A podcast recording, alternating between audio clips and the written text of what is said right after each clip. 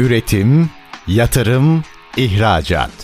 Üreten Türkiye'nin radyosu Endüstri Radyo sizin bulunduğunuz her yerde. Endüstri Radyo'yu arabada, bilgisayarda ve cep telefonunuzdan her yerde dinleyebilirsiniz.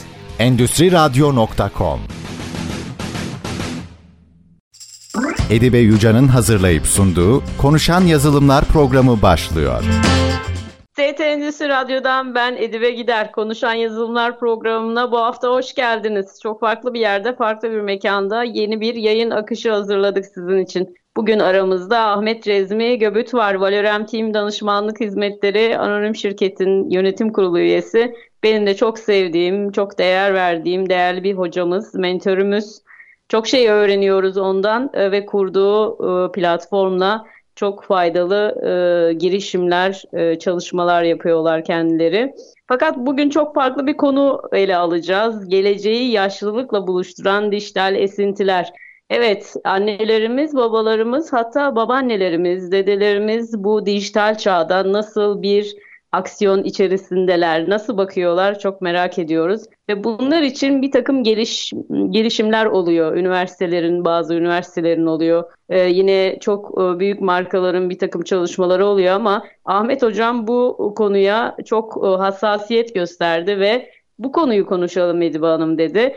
Ee, çok bekletmek istemiyorum. Benim de çok merak ettiğim birçok e, şey var, e, soru olacak onları yönelteceğim. Ahmet Hocam hoş geldiniz, nasılsınız? Umarım çok iyisinizdir. Gayet iyiyim Edibe Hanım, sağ olun. Malum e, yaşlanıyoruz, yaşlandıkça iyiliğimiz artıyor, öyle diyelim. Büyüklerimiz var, büyüklerimizin yaşlılıkları var, onları görüyoruz. İnsanlar bu konuda herkes çok etkilenmeye başladı hemen hemen her evde böyle yaşlılar var ve onlara nasıl bakacağız, neler yapacağızla ilgili, onların kendileriyle ilgili durumları böyle konuşalım istedim bugün. Sohbette güzel olacak diye düşünüyorum. Ben de iyiyim sağ olun.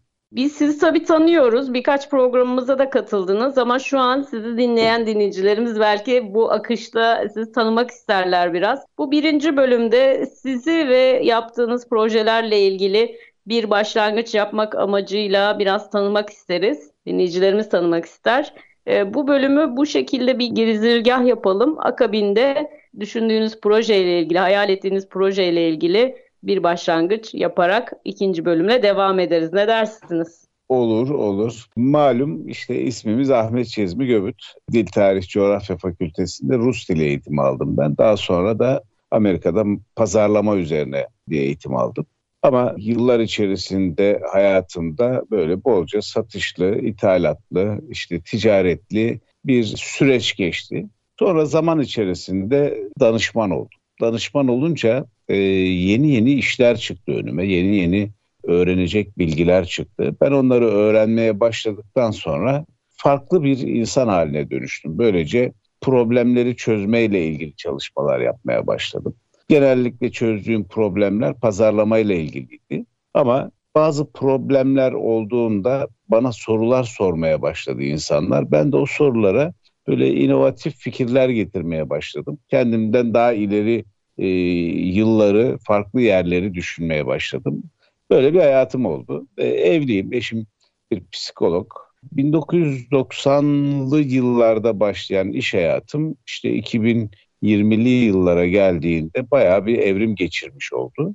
Ticaretle uğraşmaya devam ediyorum hala. Bir yandan da emekli oldum tabii. Bu emekli olmanın ne demek olduğunu anlamaya başladım. Kendime daha çok vakit ayırmak, daha çok okuyabilmek gibi bir takım şeyler yapıyorum. Bir yandan da işte yeni projelerle ilgili çalışmalar yürütüyoruz. Bu Valorem Team diye bir e, yapı oluşturduk.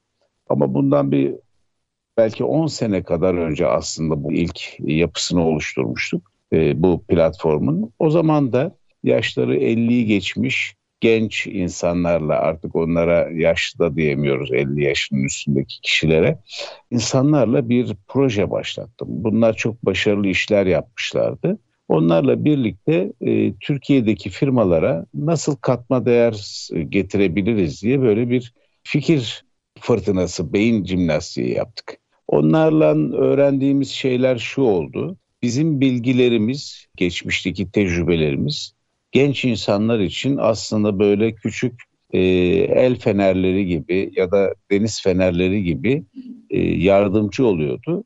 Bu fikri biraz daha geliştirdik. Teknolojiyle acaba insanları buluşturursak neler olur demeye başladık. Ve ortaya işte Valorem çıktı. Bugün konuştuğumuz benim de genel müdürlüğünü ve yönetim kurulu üyeliğini yaptığım şirket ortaya çıktı. Ve e, ağırlıklı olarak da hem danışmanlık hem de dijitalleşme üzerine insanlara yardımcı oluyoruz burada. Genel ağırlıkla dijitalleşme son yılların belki en önemli konularından bir tanesi ama geçmişten gelen alışkanlıklarla yeni dijital hayata ayak uydurmak zor oluyor.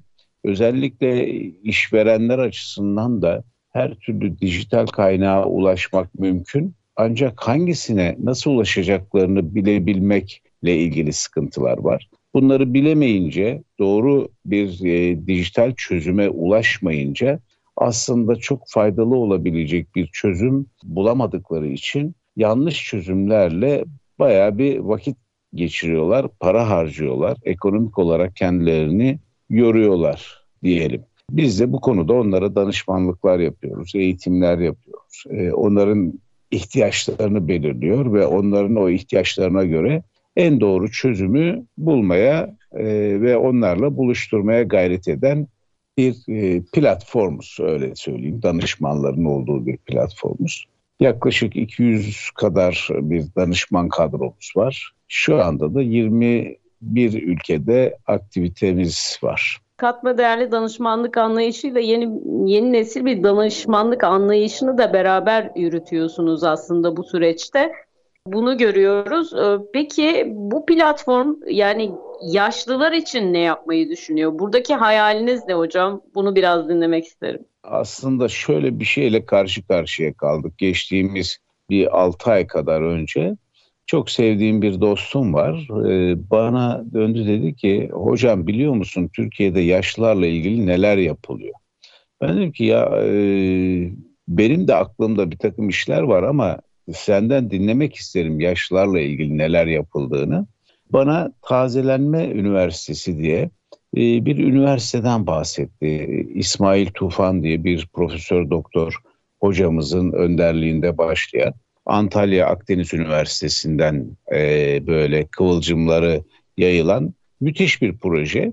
Ben onu dinleyince dedim ki aman Allah'ım gerçekten enteresan bir konuya girmişsiniz. Benim de aklımda böyle bir takım şeyler vardı ama sizi mutlaka dinlemek isterim diye. Yine bu dostum e, bir eğitim firması var İzgören Akademi diye onun genel müdürüydü. O İsmail Hoca, ben ve bizim e, yazılım evlerimizden bir tanesi ile hep beraber bir toplantı yaptık.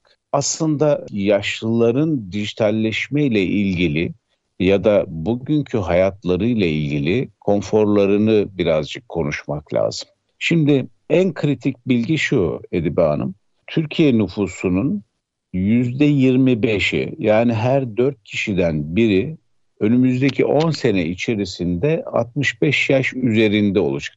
Şimdi bu bilgiyi elinize aldığınızda 65 yaş üzerinde insanların olacağını öngördüğünüzde o zaman bambaşka bir şey ortaya çıkıyor. Çünkü bugün 65 yaş üzerindeki birçok insan artık akıllı telefon kullanıyor ve internete ulaşıyor, alışveriş yapıyor. Ama 65'ten 70'lere 75'lere doğru gitmeye başlayınca bambaşka bir problemle karşı karşıya kalıyoruz. Onlar daha çok yakın değiller. Ama önümüzdeki 10 yılı düşünürsek o zaman durum bambaşka bir hale dönüşecek. Çünkü bugün 50'li yaşlarda, 55'li yaşlarda olan insanlar işte 65'in üzerine çıkmış olacaklar belki ama bugün 50'li yaşlardaki insanların hepsi son derece hakimler teknolojiye, bu akıllı telefonlara.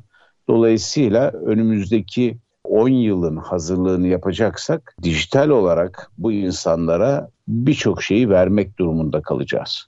Tabii bu Tazelenme Üniversitesi'nde e, birçok farklı dersler oldu. E, biliyorsunuz yaşlandıkça oramız buramız ağrımaya başlıyor. Demek ki kemiklerle ilgili, hastanede hangi bölüme gideceğimizle ilgili bölümler de dahil olmak üzere, konular da dahil olmak üzere birçok farklı bölümde eğitimler yapmaya başladılar. Şimdi yaşlıları şöyle gözünüzde canlandırın. Kendi ailenizde olanları, e, hepimizin büyüklerini temel olarak onların birçok konuya ihtiyacı var. Ben böyle insanların da aklında tam olarak e, otursun diye öncelikli olarak e, bir bilgiye erişime ihtiyaçları var. Yani o bilginin onlara net bir şekilde kolaylıkla gidebileceği bir yeri organize etmek lazım. İşte bir yazılım eviyle bir araya gelince yazılım evi bize şöyle bir şey söyledi. O zaman biz platform hazırlamamız lazım. Bu platform yaşlıların oraya geldiğinde istedikleriyle ilgili bilgiyi onlara sunsun. Hatta bu platform onlara sağlıkla ilgili e, sorularına cevaplar verebilsin ya da finansla ilgili sorularına cevap verebilsin. Ya da işte e, insanlar yaşlandıkça tabii çalışma hayatları da bitiyor. Doğal olarak hobileri, seyahatleri gibi şeyler de başlıyor. O zaman demek ki bu platform bunlara bu imkanları bir sunsun. Harika.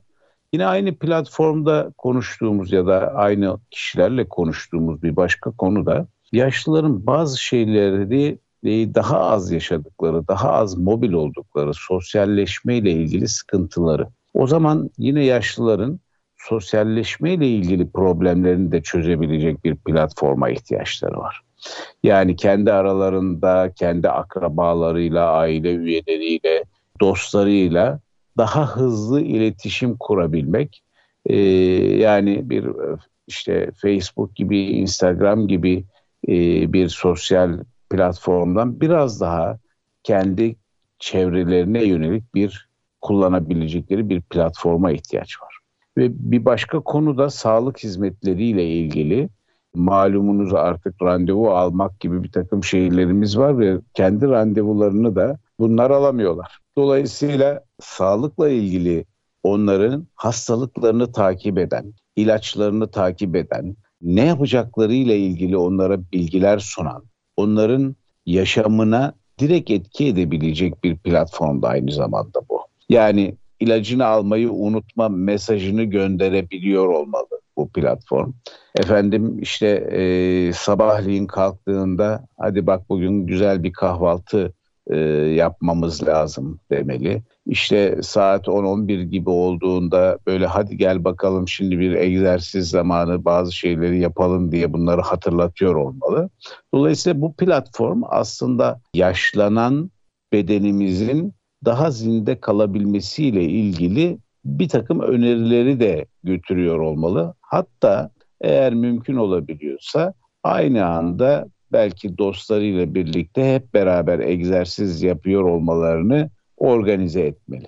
Şimdi bir taraftan bütün bunlar var. Bir taraftan da bunların hepsinin bağımsız olması lazım. Yani herkesin kendi başlarına yapabilecek durumda olması lazım. E, yaşlanıyoruz ama ne alışverişimiz bitiyor, ne bankalarımız bitiyor, ne de dostlarımıza vereceğimiz randevular bitiyor. Misafirlerimize gel diyeceğimiz zamanlar olmalı. Dolayısıyla bir tür bağımsızlıklarını da yaşayabildikleri, kendi içlerinde sürdürebildikleri bir yapı olmalı. Yine yaşlanınca enteresan bir şekilde zihinsel uyarıcılara da ihtiyacımız var.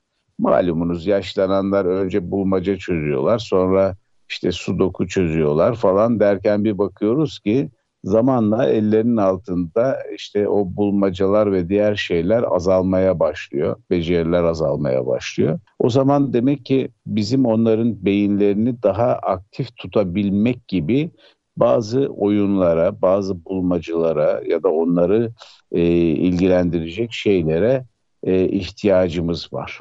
Bunu da yapıyor olmamız lazım bu platformun içerisinde.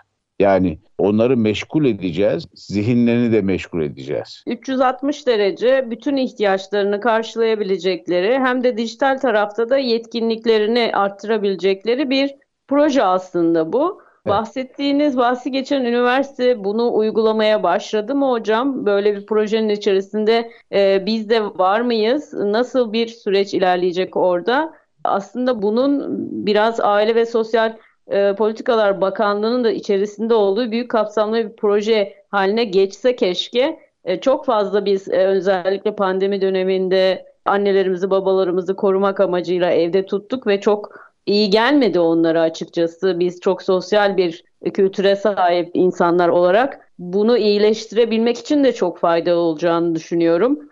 Burada hem dijitalleşmeyi öğrenip hem de kendi ihtiyaçlarını da karşılayabilecekleri bir yapıdan bahsediyoruz galiba. Kısa bir reklam arasına gideceğim hocam. Reklamlardan sonra tekrar devam edelim bu konu özelinde. Peki. Kısa bir reklam arasından sonra tekrar devam ediyoruz. Aramızda Ahmet Cezmi Göbüt var. Valorem Team Danışmanlık Hizmetleri Anonim Şirketi'nin yönetim kurulu üyesi kendisi. Geleceği yaşlılıkla buluşturan dijital esintilerden bahsedeceğiz size bugün. Edibe gider ben konuşan yazılımlar devam edecek. Bugün annelerimiz ve babalarımız için, büyüklerimiz için dijitalde ne yapabiliriz'i konuşuyoruz. İkinci bölümde görüşmek dileğiyle, hoşçakalın. Üretim, yatırım, ihracat. Üreten Türkiye'nin radyosu Endüstri Radyo sizin bulunduğunuz her yerde. Endüstri Radyo'yu arabada, bilgisayarda ve cep telefonunuzdan her yerde dinleyebilirsiniz. Endüstri Radyo.com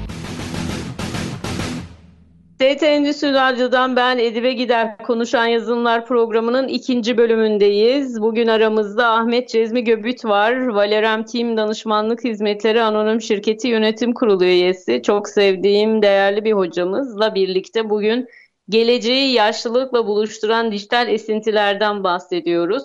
Birinci bölümde Ahmet Hocam detaylı bir şekilde aktardı aslında hem ihtiyaçlarını karşılayacak hem de onları etkin e, dijital dönüşüm tarafında etkin rol alacak ve e, yeni teknolojiyi hayatlarına dahil etmeyi öğrenerek 360 derece fayda sağlayacakları bir platform, belki bir mobil uygulama, bir app uygulaması gibi bir sistemden bahsetti. Böyle bir e, hayali olduğunu söyledi.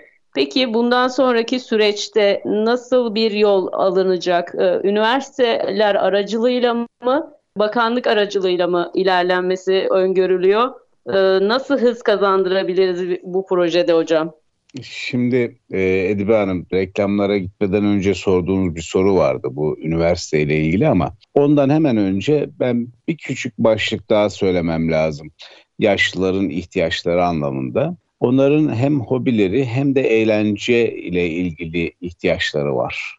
Yani sadece sosyalleşmenin dışarısında başka şeyler de ihtiyaç. Şimdi kimisinin e, işte örgü örmek, kimisinin dikiş dikmek gibi hobileri vardı veya işte bahçecilik gibi hobileri var. Ama bir yandan da bu insanlar yaşlanıyor olsalar bile elden ayaktan düşmüyorlar. Dolayısıyla eğlenmeyle ilgili de ihtiyaçları var. Şimdi buna müzik dinleme, film izleme, kitap okumak gibi ya da kitapları dinlemek gibi hatta kitap kulüpleri gibi şeylerden bahsedebiliriz ee, motivasyona da çok ihtiyaçları var. Yani güzel bir söz duymaya, onları motive edecek güne başlarken gün arasında iyi bir söze çok ihtiyaçları oluyor. Yani motive edici bir güce de çok ihtiyaçları oluyor biz çocuklar, torunlar olarak çok fazla her an onların yanında olamayabiliyoruz. Yüreğimiz onlarla olsa da motive edici bir e, şey de e, desteğe de çok ihtiyaçları oluyor. Onu görüyorum ben. Siz ne evet. dersiniz? Evet evet kesinlikle böyle. Dolayısıyla bu altı başlığın içerisinde kendilerine yeni bir dünya oluşturmak gibi bir durumla karşı karşıyalar. Niye niye diye sorabiliriz. Yani insanlar 60-65 yaşlarına kadar birçok şeyi çok aktif yapmaya devam ediyorlar ve sonra bir gün kendilerine diyorlar ki artık sen emekli ol. Şimdi emekli oldun dendiğinde artık eskiden insanlar hani bir 5 sene daha yaşarsak ne güzel falan deyip işte 65-70 yaşlarında ölüyorlardı. Böyleydi. Ama artık yeni dünya böyle değil. Bu insanlar 85-90'lı yaşlarını çok rahat görebiliyorlar. Şimdi 65 ile 90'lı yaş arasında 25 sene var. 25 sene bir insana evde oturacaksın dediğinde zaten her şey biter. Ne motivasyonu kalır ne de bir, bir varlık amacıyla ilgili bir şey kalır. birkaç yıl önce Ikigai diye bir Japon kitabı e, Japoncadan çevrilmiş, Türkçeleştirilmiş bir kitabı okudum ben ve e, öğrendiğim şeyler benim e, açımdan da kendimle ilgili de gelecekte ne yapacağım diye sorduğum için son derece etkili oldu. Ikigai'nin temel konuları insanların her sabah uyanabilmek için bir amaca sahip olması anlamına geliyor Ikigai. Yani Japonya'da her sabah niye kalkacağım sorusunun bir cevabı var. Hayat amacı var. Şimdi biz bu hayat amacını baş noktaya koyalım. Toprakla oynadıklarında, e, bir şeyler ekip biçtiklerinde, toprakla elektriklerini attıklarında bir katma değer daha geliyor onlara. Diyorlar ki yaşamla ilgili hmm, sen e, bir şeyi yaratın yaratılmasında, onun büyütülmesinde etkiye devam ediyorsun. Dolayısıyla toprakla oynamak da yaşlılara çok iyi geliyor. Ama yetiyor mu? İşte bu e, Okinawa adasında bir küçük köy. 2900 kişi yaşıyor bu köyde ya da kasaba diyelim. Bu kasabada 70'e yakın sivil toplum kuruluşu oluşturmuşlar. Yardımlaşma dernekleri oluşturmuşlar. İnsanlar birbirleriyle eğlendikleri, birbirlerine yardımcı olabildikleri sürece daha uzun ve sağlıklı yaşayabiliyorlar. Şimdi biz şu konuda hemfikiriz değil mi? Yaşlanıyoruz ama yaş alırken sağlıklı yaşlanmaktan bahsediyoruz. Yani hastalanıp da birilerinin bakıyor olmasından bahsetmiyoruz. Yaşlarımız ilerliyor ama sağlık içerisindeyiz ve yapabileceğimiz bir takım şeyler var. İşte e, İsmail Tufan Hoca bir gerontoloji deniyor buna yaşlılıkla ilgili bilime. Gerontoloji profesörü aynı zamanda. Diyor ki ya biz bu yaşlanan insanlarla ne yapabiliriz? Bir üniversite hocası olduğu için de diyor ki bir üniversite bölümü açalım. Yani bir yaşlılarla ilgili bir üniversite yapalım.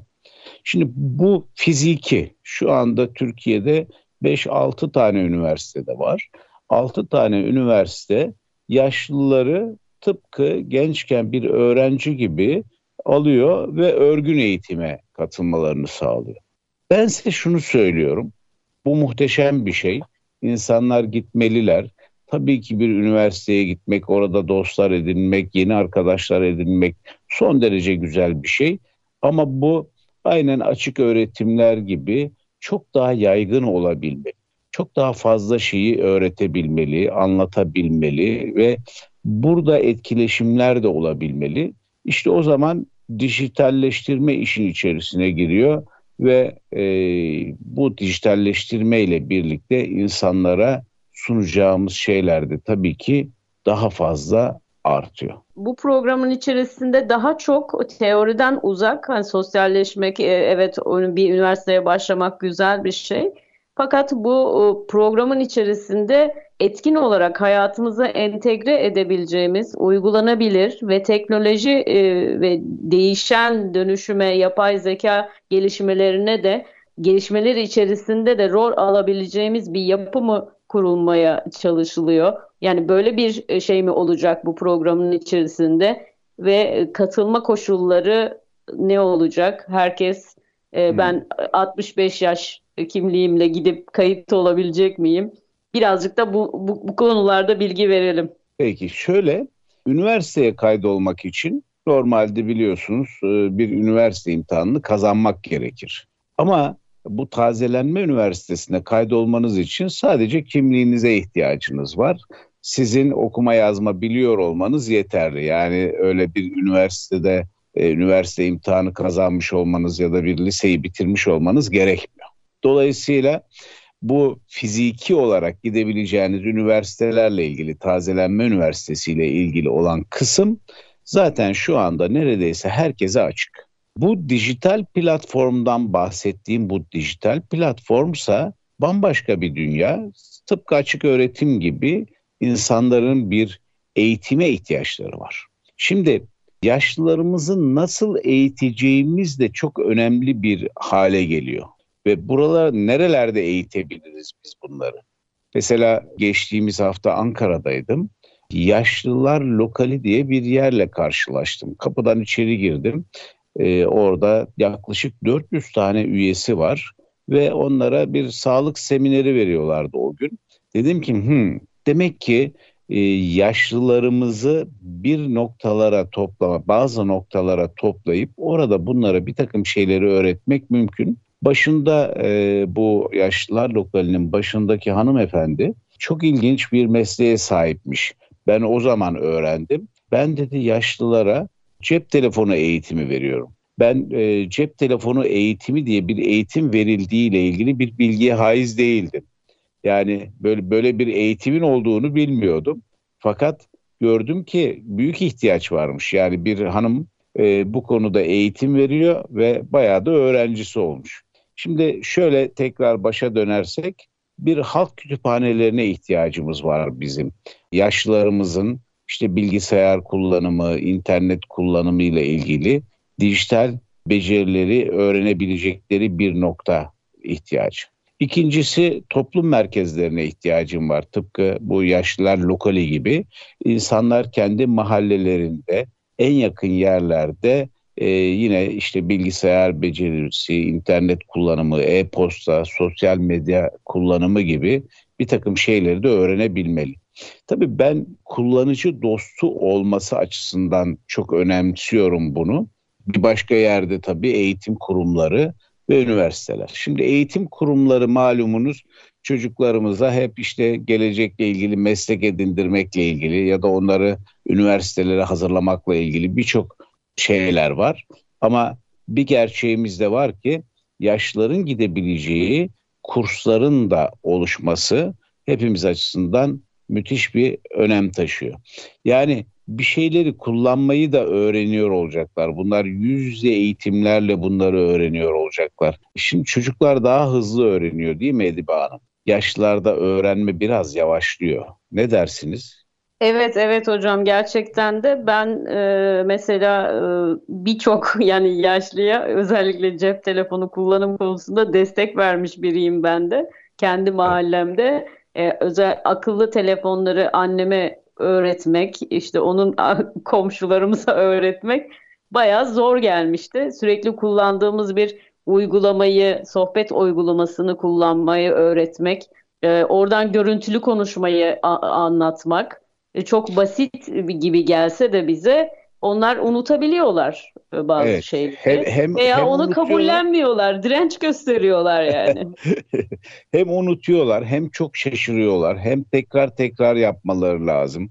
Yani bir, bir çocuk canı sıkılmadan saatlerce e, bugün mobil cihazlarla oynayabilirken yaşlı e, olan kişiler bu bu şekilde de değiller yani. Dolayısıyla onlara öğretmek çok tekrara ihtiyaç duyan ya da çok kolay öğrenilebilecek şeyleri içeren yerde mi? Yani esas meselemiz e, sadece biz bunu yaptık demekle de kalmıyor.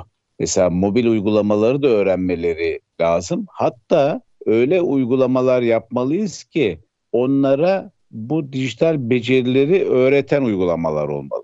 Şimdi biraz önce söylediğin yapay zeka ile desteklemek gerekir mi? Elbette gerekir. Yani bir yaşlıya internete girip bir takım şeyleri araştırmayı öğretmek mi kolay? Sadece telefonun şu tuşuna bas, e, ne istiyorsan söyle demek mi kolay? Şimdi o istediğini söylediğinde bu bir istem oluyor e, yeni diliyle prompt. Bu promptu söylediğinde bir yapay zeka ona otomatikman cevaplar verebilir. Tabii ki her şey adım adım gelişiyor. Dolayısıyla burada da yine yapay zeka ile desteklenmiş işleri kolaylaştıracak, onları sabırla adım adım ilerletecek uygulamalara ihtiyacımız var. Şimdi dünya bunun üzerine çalışıyor. Bir tek biz değiliz tabii çalışanlar. Birçok yerde böyle farklı farklı uygulamalar ortaya çıkmaya başladı. Bu kişilere bilgisayar becerilerini, internet kullanımını, sosyal medyayı, diğer dijital araçları interaktif derslerle öğretiyorlar. E, kimisinde tamamen karşı tarafta bir yapay zeka var. Kimisinde gerçek insanlar bunları öğretiyor ama eninde sonunda bir yerden de başlıyoruz. Bizim e, hayal ettiğimiz şey tam bu anlamda e, işimize yarayacak şekle sokabilmek. Yani onlara telefonda çok kısa bir video izlettikten sonra bir soru sormak, o sorunun cevabını verdiği andan itibaren de onun ne kadar öğrenip öğrenmediğini ölçmekle ilgili bir şey. Yani adımlayalım bu işi. Bir, bu dijital platformları kullanacaklar. İşte eğlence ve diğer şeyleri yapacaklar. Ama oraya geçmeden önce de bu dijital platformları kullanmayı öğrenecekler. İşte bunları öğretebilmek adına malumun artık çok böyle çok kısa e, short videolar, kısa videolar hazırlayıp onların önüne koymamız lazım. Yani o girecek evet, videoyu, hocam. videoya bakacak ha diyecek o anda aklında taptazeyken peşinden ona bir soru gelecek. Ne dersin bunu öğrendin mi? İyice öğrendin mi? Yoksa emin değil misin öğrendiğinden? Emin değilim derse o soruyu tekrar tekrar çıkartacak. Eminse bu sefer doğru cevap vermediğine bakacak. Eğer doğru cevap veriyorsa artık o soruyu bir daha çıkartmayacak. Çünkü onu öğrendiğini varsayacak. Ama bolca tekrarlı bir öğretim metoduyla e, adım adım öğretiyor olacağız kendilerine. Bunu yapabiliyoruz. Malumun e, evet. Valorem Team'de böyle destek verdiğimiz yazılım evlerinden bir tanesi bunu yapabiliyor. Bunu normalde bütün firmalar için, eğitim için yapabiliyoruz. Şimdi e, bu firmayla yaptığımız anlaşma doğrultusunda yaşlar için hazırlayacağımız o platformda da bu eğitim kısmını kullanabiliyor olacağız. Süremiz daraldı. Uyarı geliyor bana. Tekrar bir reklam arasına geçeceğiz. Reklamlardan sonra tekrar devam edelim hocam. Burada e, konuyu sürekli tekrar etmek, öğrenmeden diğer bir adıma geçmemek de çok kıymetli tabii ki. E, orada e, motive edici şeyler de koymak lazım. Çünkü bizim İstanbul'da belediyelerin açtığı bir kurs sistemi vardı İSMEK. Biz o zaman gönüllü olarak oralarda da çok yaşlı olmasa da bilgisayar dersleri veriyorduk. Bazen sıkılabiliyorlar. Motive edici e, etkinlikler araya koya, koyup onları motive ettikten sonra daha hızlı öğreniyorlardı. Sanatsal etkinlikleri de araya koyup onları motive etmek çok kıymetli burada. Ben bir kısa reklam arası vereceğim. Reklamlardan sonra tekrar devam edeceğiz izninizle hocam. Aramızda Ahmet Cezmi Göbüt var. Valorem Team Danışmanlık Hizmetleri Anonim Şirketi Yönetim Kurulu üyesi.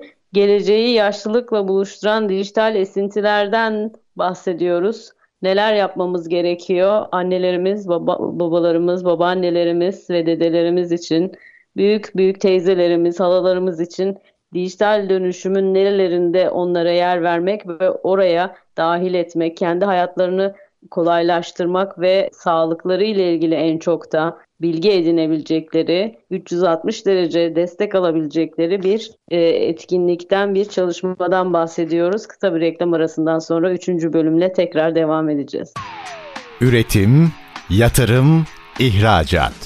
Üreten Türkiye'nin radyosu Endüstri Radyo sizin bulunduğunuz her yerde. Endüstri Radyo'yu arabada, bilgisayarda ve cep telefonunuzdan her yerde dinleyebilirsiniz. Endüstri Radyo.com ST Endüstri Radyo'dan ben Edibe Gider Konuşan Yazılımlar programının 3. bölümündeyiz. Aramızda değerli hocam Ahmet Cezmi Göbüt var. Valorem Team Danışmanlık Hizmetleri Anonim Şirketi Yönetim Kurulu üyesi. Bugün çok farklı bir konudan bahsediyoruz size. Geleceği yaşlılıkla buluşturan dijital esintiler arasında neler yapmalıyız? Bizim payımıza ne düşüyor? Nasıl projelerle büyüklerimize, e, yaşlılarımıza dokunabiliriz ve bu dijital teknolojinin bu kadar yoğun bir şekilde yapay zekanın da 2024'de devrim niteliğinde yapacağı değişimlerle onları geride bırakmadan nasıl güncelleyebiliriz'i konuşuyoruz. Birinci ve ikinci bölümü kaçırdıysanız Endüstri Radyo'yu podcast kayıtlarından tekrar izleyebilirsiniz. Evet hocam biz bu projeyi e, üniversitelerde birkaç üniversite bunu yaygın bir şekilde e, sahiplendi ve böyle bir program hazırlıyor. Siz de bu işin içerisine dahil oldunuz ve iyi bir akademiyle birlikte bir platform hazırlığı içerisindesiniz. Peki biz bunu tüm Türkiye'de nasıl yaygınlaştırabiliriz? Gönüllü e, ekipler mi oluşturmalıyız? Belediye başkanları hazır seçim varken onlarla mı görüşmeliyiz? Nasıl kitlesel bir hareketlik başlatırız? Şimdi en önemli olan kısmı bu platformdu. Çünkü bu platformu hazırlayınca üzerine koyabileceğimiz şeyleri herkese açabiliriz. Yani bu konu üzerine şöyle bir pazar ortaya çıkıyor aslında bakarsan. Bugün e, Türkiye nüfusunun dörtte biri dediğimizde önümüzdeki 10 sene içerisinde yaklaşık 25 milyon alışveriş yapabilen, parası olan insandan bahsediyoruz. Bunlar e, belli şeyleri yapmışlar, yaşamlarının bir yerine kadar çalışmışlar. Artık daha rahat yaşayabilecekleri bir döneme geçmişler. E, bu yaşayabilecekleri dönem içerisinde boşluk onların en büyük düşmanı. Onların boş kalmadan bir şeyler üreterek sağlık içerisinde e, bir 30 sene daha yaşamalarını sağlamaktan bahsediyoruz. İşte bu noktaya gelince o zaman bu platformun içerisine farklı insanlar farklı konularda farklı eğitimler koyuyor olacaklar. Bizim öngörümüz şu, bunların bazıları ücretli, bazıları da tamamen ücretsiz olacak. Yani sponsorlar tarafından desteklenen eğitimler ya da eğlenceler ya da sosyal faydalardan bahsediyoruz. Bazıları ise e, kişilerin kendilerinin para harcayarak öğrenebilecekleri ya bunu benim öğrenmem lazım ama herkese hitap etmeyen şeyler de yine bu platformun içerisinde olacak. Şimdi aslında tam olarak şöyle söyleyebiliriz. Bir platformumuz var. Bu platformun kullanımını öğrettiğimiz eğitim platformumuz var bir başka platform.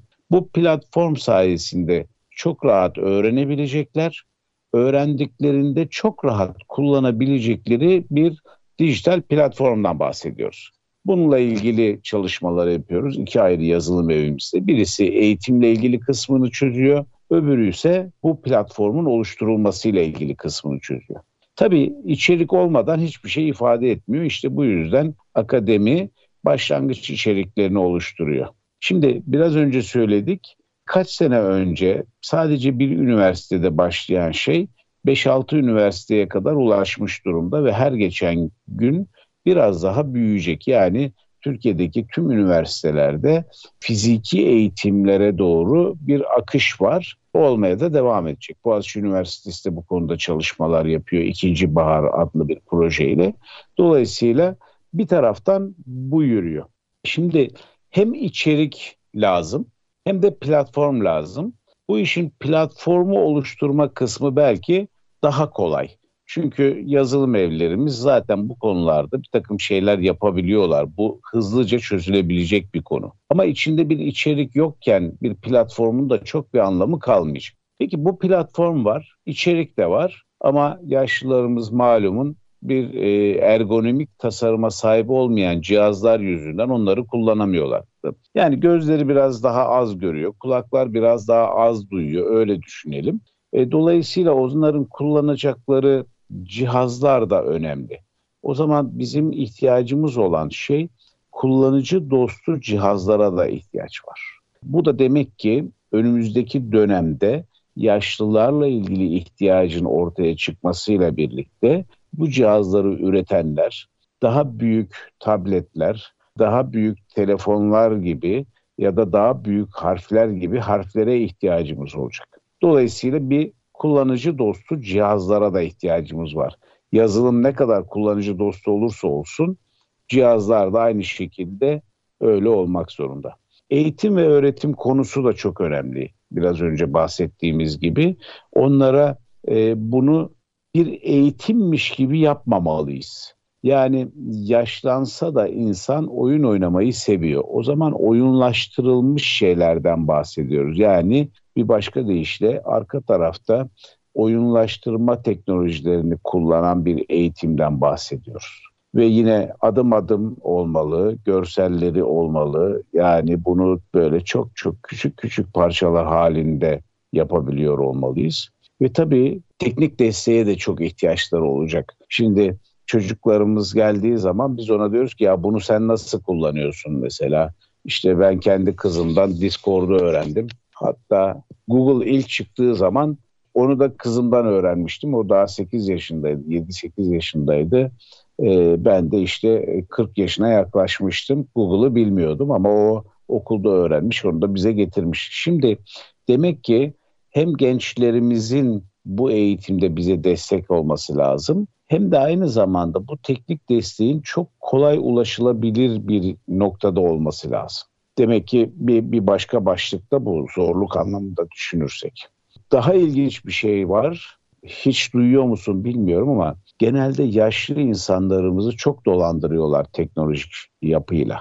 Yani işte bankadan bir şey oldu senin şunu yapman lazım falan diye böyle bir takım kelimeler gidiyor, bir takım şeyler duyuyor. Bunlar da panik içerisinde korkuyla bilmeden bazı şeyleri, bazı bilgileri telefondaki insana veriyor. En sonunda da şöyle e, ben sesine güvendim. O e, tatlı teyzecim, meyzecim dedi. Ben de ona inandım gibi. Bu tür şeylere de ihtiyaçları var. Demek ki aynı zamanda güvenlik ve gizlilik konusunda da eğitimlere ihtiyacı olacak bu kişilerin. Yani tek bir bacaktan bakmamak lazım.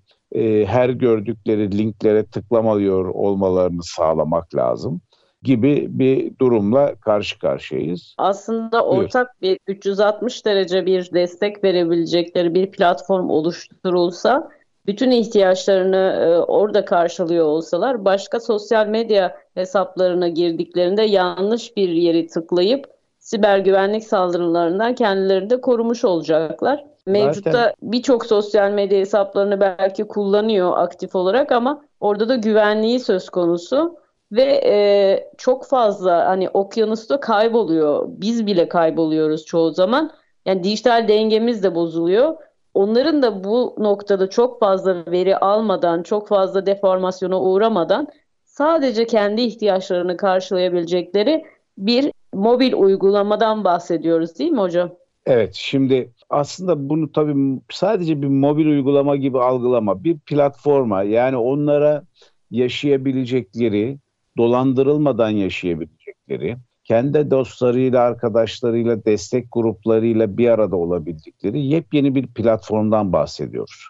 Ve bu böyle olmak zorunda bir başka açıdan baktığında çok sevdiğimiz bir hanımefendi, emekli banka memuru bir telefon aldı ve bu telefon doğrultusunda karşı taraftan gelen emirleri tıkır tıkır söyleyerek cep telefonuna gelen OTP yani bankadan gelen kodları da ileterek dolandırıldı.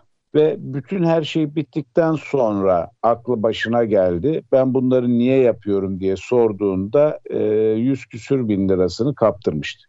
Yani o bu da hani böyle çok aşırı yaşlı bir insan da değil. Buna rağmen yaptığımız şeyler herkesin aldanabileceği bir dünyaya doğru gidiyoruz. Yani artık e, sesimizin e, yapay zeka tarafından taklit edilebildiği bir dünyada birebir sanki biz konuşuyormuşuz gibi yapay zekaya konuşturup video gönderebileceğimiz bir dünyada yaşlı insanların bu tuzakları, bu phishing deniyor, oltalanmayı atlatması çok zor. Yani ben de dahil olmak üzere artık herkes dolandırılabilir diye düşünüyorum. URL'leri okumak, efendim URL'nin arkasında ne var ne yok bunu bilebiliyor olmak gerçekten çok zor.